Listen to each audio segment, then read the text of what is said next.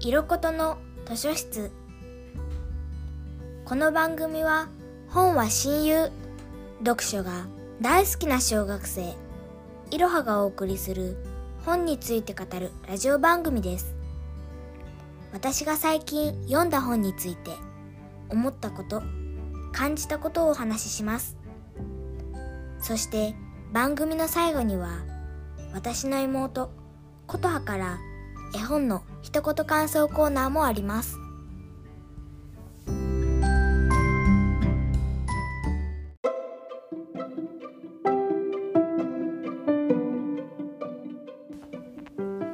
今日ご紹介する本は霊城ひろ子さん作。ハリネズミ乙女初めての恋という本です。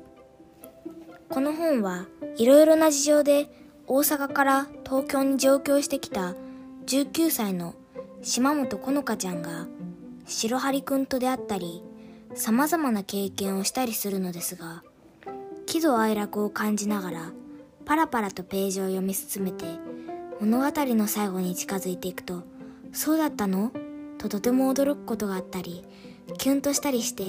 もう最後の4ページはいいなあこのかちゃんとため息をつきながら読みました。ハリネズミ乙女初めての恋は前回の近くの古本屋さんで買ったのですが古本屋さんにはいろいろな本があるのでその時何を買おうか迷っていたところ「霊城ひろ子」という文字が目に飛び込んできてつい手に取り題名と表紙を見てざっとページをめくってすぐこの本を買おうって思いました。霊城ひろ子さんといえば私が前にめっちゃハマった若女将は小学生を書いた人で他にはどんな作品を書いているのか気になっていたのでやったと心の中で言いながら他にも数冊本を抱いてレジへ歩いていきました。若女将は小学生は小学6年生の関織子こと関織子ことおっこちゃんの旅館の様子やちょっとしたハプニングが起きたりしてその度におっこちゃんがちょっと成長していたりなど様々なことを温かく見ながら読み進められるのですがおっこちゃんと元気な彼氏の様子いろんな人から好かれるおっこちゃんの様子小学校6年生の淡い恋がとっても可愛くて作の部分は何度も読んだものです。そんな可愛らしい恋っていいなぁと思っていたところこの本を読んでにーっと笑ったまましばらく空を見つめていました。周りから見たら何してるんだろうって感じだと思いますが私はこういう淡い恋というか可愛い恋のお話に弱いのです。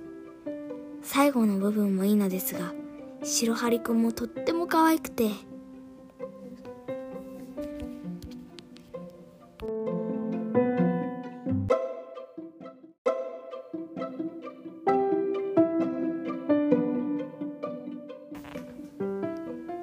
私は小さい頃から想像するのが好きで何もすることが思いつかない時は想像してヒーローになったり動物になったりしてふふふと笑っていました。そしてたまにはお人形さんにも話しかけてお人形さんの本当の声は聞こえなかったとしてもお人形さんの言葉を想像して会話したりして腹話術っぽ腹話術腹話術っぽくしていました。今も寝る前などにもしこのアニメに私が出て出てきていたらと想像して気づいたら寝てしまったりしています。なのでこの本の主人公このかちゃんはたまに本物の動物の声が聞こえると書いてあったところを読んで動物と話してみたが 見たかった私はぐっとそこで物語に引き込まれました。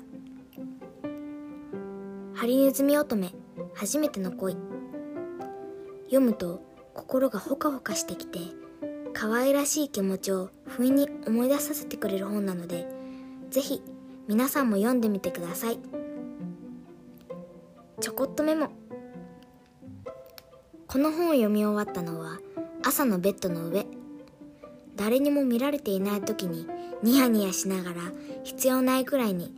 ベッドの上をゴロゴロゴロゴロしていました。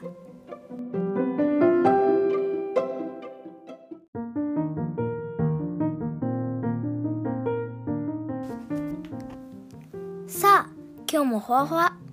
琴葉の絵本の一言感想コーナー。琴葉さん今日はですね最近な何か変わったことありましたか？色ことの部屋ができて嬉しかった。色ことの部屋で特にお気に入りの場所というかそういうところありますか？カーペットの椅子ゾーン私はやはりベッドですかね。寝れるの寝れるし座れるしベッドが最高です。では琴葉さんよく色ことの部屋でよくすることって何ですか？うーん。工作とか？をこれからしようと思ってる。ちょうどベッドの横に高い棚があって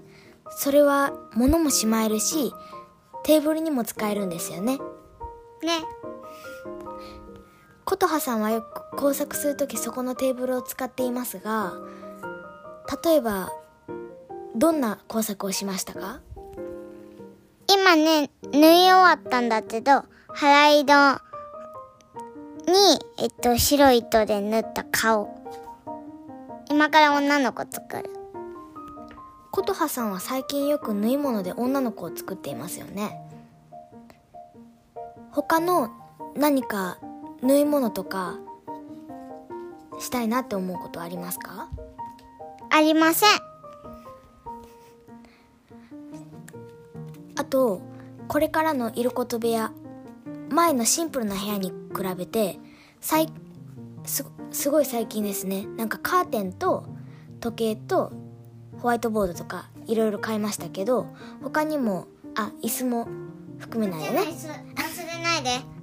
忘れないでよ。今注文中。じゃあこっちゃんそれ以外でなんか欲しいなって思うものある？椅子以外で。